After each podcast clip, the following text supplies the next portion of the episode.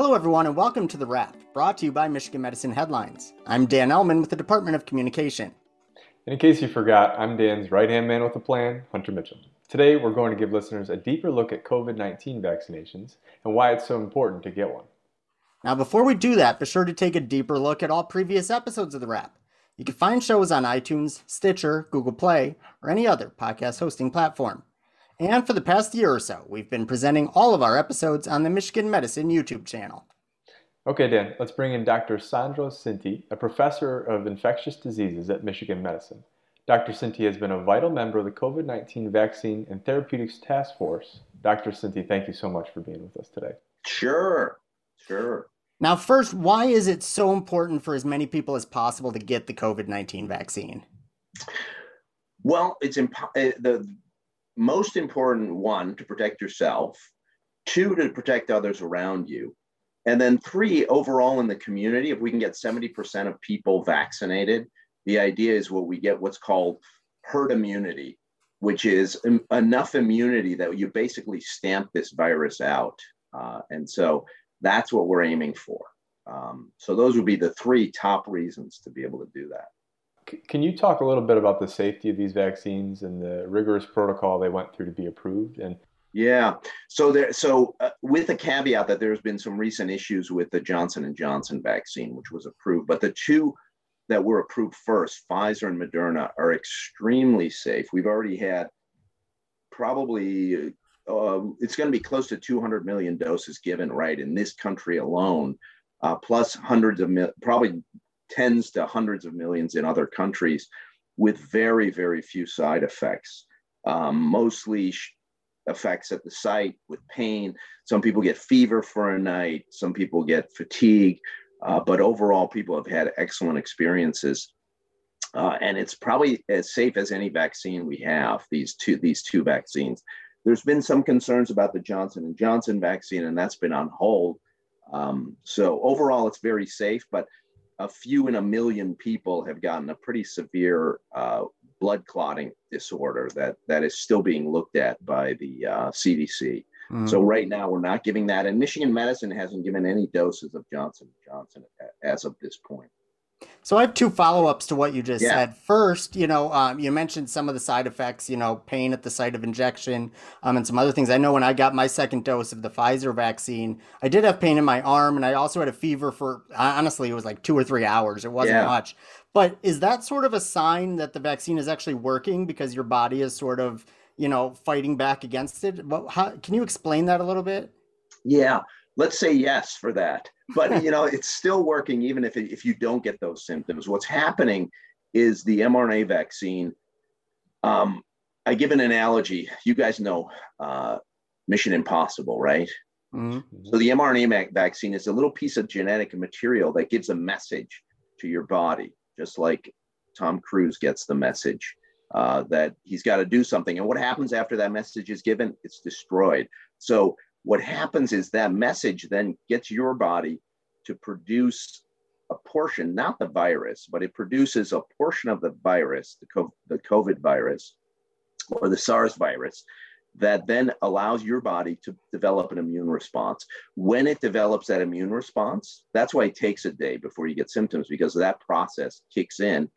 Then your body gets an immune response. And the younger you are, the more powerful that immune response is and can cause those symptoms. Now, having said that, even if you're 80, 90 years old, or and even if you get not one symptom from getting the shot, it's still working. And we know that because of the studies uh, that have been done since to show that people mount an antibody response. And if you look over big populations, people are not getting sick after they've gotten the vaccine. Gotcha. Now let's let's real quick turn back to the pause that you mentioned getting the Johnson and Johnson vaccine. Yeah. Now, from what I understand too, is that that also shows that the process, the oversight process is working, right? And the regulatory process that yeah. when some of these, you know, complications arose, they said, let's take a pause, let's study it a little bit further. And it sort of is a way to make sure that they're looking out for the well-being of patients, right? It's really a testament to our FDA and the rigorous nature, the, the rigorous um, work that they do to make sure that these are safe vaccines. And you'll see that in other countries, uh, the Europeans, are, are going back to using the AstraZeneca vaccine that has similar side effects. We have not approved the AstraZeneca vaccine here in this country. And you know, the, there are other countries that are using Johnson and Johnson now. Again, those those really severe side effects are really, really, really rare. Um, and these two vaccines will be useful because the part of the problem with the vaccine, the Moderna and the the Pfizer's, they have this cold chain. They have to be frozen to a certain level, so you can't use it in certain parts of the world. Um, but again, our FDA is so rigorous that it, this is an indication of how how carefully uh, the CDC, the FDA, and our other bodies look at these uh, uh, vaccines. So it's good. It's good. Yeah, absolutely. Um, so for those who are still on the fence about the vaccine, uh, what would you tell them? Get it. Get it soon. Short and sweet. There's, you know what? I, there are different reasons for people being on the fence. Um, some people are concerned about the side effects, and I would say that the side effects after hundreds of millions of doses, uh, it, there are very few side effects, and they're all manageable, and people do fine. Um, some people are concerned about the components of the vaccine. There's no hidden messages in there. It's not going to get into your DNA. It's even safe for pregnant women to take these vaccines. And we're now finding it safe for kids to take these vaccines. Um, you're more likely to get to die from COVID 19. And, and I have to say, we're now seeing in the hospital in Michigan, where we're getting a lot more patients than we, we have in a long time, it's a younger group. The patients we vaccinated, the 65 and overs, they're not in the hospital. They're not getting sick. The people in the hospital are the ones who did not get vaccinated. We have 29 people in our intensive care units who were not vaccinated for COVID. They would not be there had they gotten vaccinated. Um, the, it, this is a terrible disease. Uh, it, it kills mostly old people, but also young people who have risk factors. And we're seeing some young folks who don't have any underlying disease who are getting sick with this. Uh, we need to get rid of this uh, virus, and the only way to do it is by getting people vaccinated. So, if you're on the fence, I understand. Talk to your doctor. I don't know. Call me. I'll uh, I'll let I'll talk to you. I'm I'm happy to talk to people to try and convince them. I've gone around to do talks to convince people to take the vaccine. Uh, it will help you it will help the people around you and it will help your community in the end. So it's a yeah. good thing to do. So, for those who have received the vaccine, what sorts of precautions should they still be taking to keep the community safe? That's it's a good question, and you know more and more the CDC is saying once you're vaccinated, you're safe. You're probably not going to transmit the va- the virus. It's still safe to wear it's still safest to wear protection and to maintain distance when you're going in places like restaurants, when you're going to indoor places where you're going to be in contact with a lot of people. Um, one, I think one reason to keep wearing masks is to be an example for others who should be wearing masks when they're not vaccinated. Uh, but I think for a little while, we're still going to be doing that. There won't be a masks off policy for a little while, I think, still from the CDC standpoint. You can go you know, if you're with your friends in a in a house where everybody's vaccinated, people take their masks off and they eat dinner, and that's okay. Uh, but if there are people at high risk within the house, you have to be careful. You have to maintain distance. You have to wear a mask. So um, the CDC is slowly coming out and changing some of these requirements. If you're outside, the CDC is probably going to come out and say outdoors is a lot safer. Uh, so.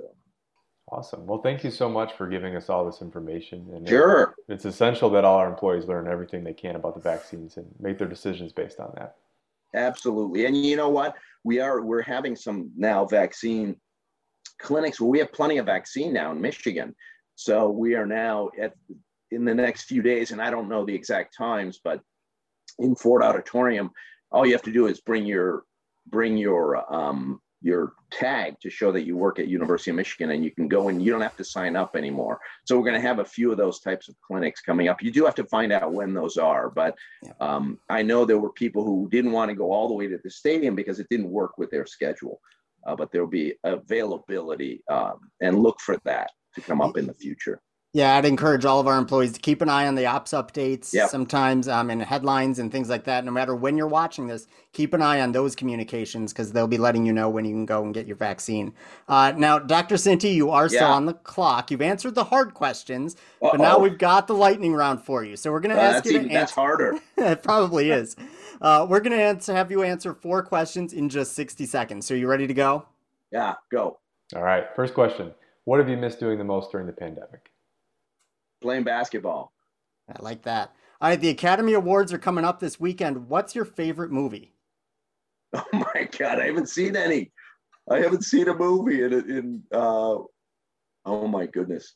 I can't answer that. I've been watching series. ER. what's your favorite ER, series? The series. ER. Have you guys seen that? It's it started in 1992.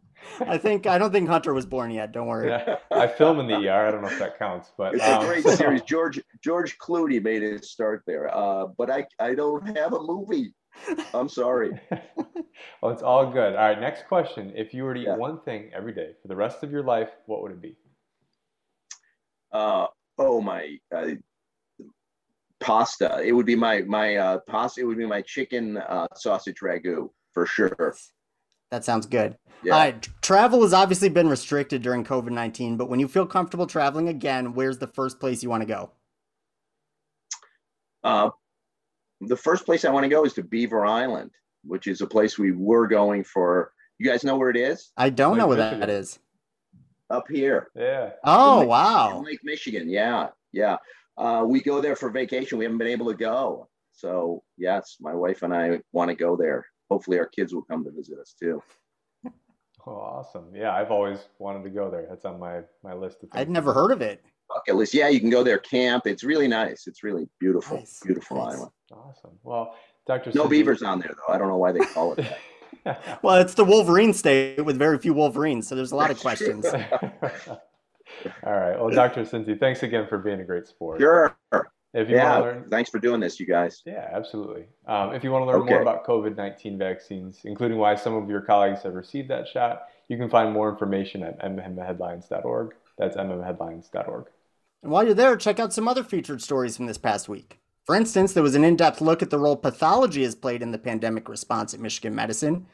The organization also shared information on its renowned mitral valve repair clinic, and Mott shared a story about one of their pediatric patients who got to meet their Paralympic hero. Find all those stories and more at mmheadlines.org.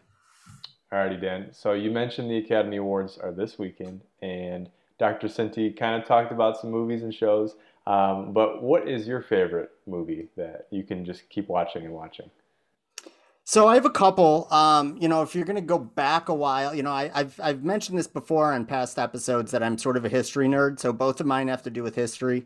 Um, so I love Forrest Gump. I just I could watch that over and over and all the different scenes and and you know just seeing where Forrest ends up. So I love Forrest Gump. I love Tom Hanks. So that's that's sort of perfect. And a little bit more recent, though it's probably more than a decade old. I love The King's Speech with Colin Firth, Geoffrey Rush, Helena Bonham Carter. Really great movie. So those are two that are probably near the top of my list. Um, and if you're going to go for comedy classics, I mean, you can't go wrong with Ace Ventura. I've probably watched that about a hundred times. I think I've memorized every word. There's, yeah, I think it's the perfect comedy, and Dr. Cinti will agree. Uh, it's good, but I, you know, ground Groundhog Day is more appropriate for what we're going through right Well, now. Well, yes, I think that's totally true. Absolutely. All right, Hunter, what's one of your favorite movies? Oh boy! All right. Well, so I just realized two of my favorite movies have Jeff Bridges in it. So my my all-time favorite movie is The Big Lebowski. I can watch that over and over. Great movie. Love bowling. Um, so yeah, absolute classic. The other one is uh, both Trons. Uh, I just something about both of them. I love sci-fi, so I could watch either of those over and over. Jeff Bridges too, right? Jeff Bridges. Isn't he yeah. in Tron? He is. Yeah, I don't. He's a good actor. I guess. I guess he's my favorite actor. I guess he's a know. versatile actor if you think Mhm. about it. I guess. Yeah. All right, it's time for the weekly trivia contest. Last episode, we asked listeners, what are the MRIs disguised at at Mott in order to make the procedures more comforting for kids? The answer is a treehouse, a submarine, and a sandcastle. Congratulations to Administrative Assistant Mary Berry, who sent in the correct answer. Mary, a member of the Department of Communication, will be in touch shortly to help you claim your prize. Now for this week's question, here's Hunter. This week's question is How many COVID 19 specimen tests did the Department of Pathology carry out in March 2020, the first month of the pandemic? Once again, how many COVID 19 specimen tests did the Department of Pathology carry out in March 2020, the first month of the pandemic? You can find that answer in the, this week's headline story. And once you know it, send it to headlines at med.umich.edu for a chance to win a prize. All right, that's all the time we have for this week. Dr. Cinti, once again, thank you for joining us. And thank you, as always, to all of our listeners and viewers for everything you do for patients, families, and each other. We'll see you next Thanks, you guys.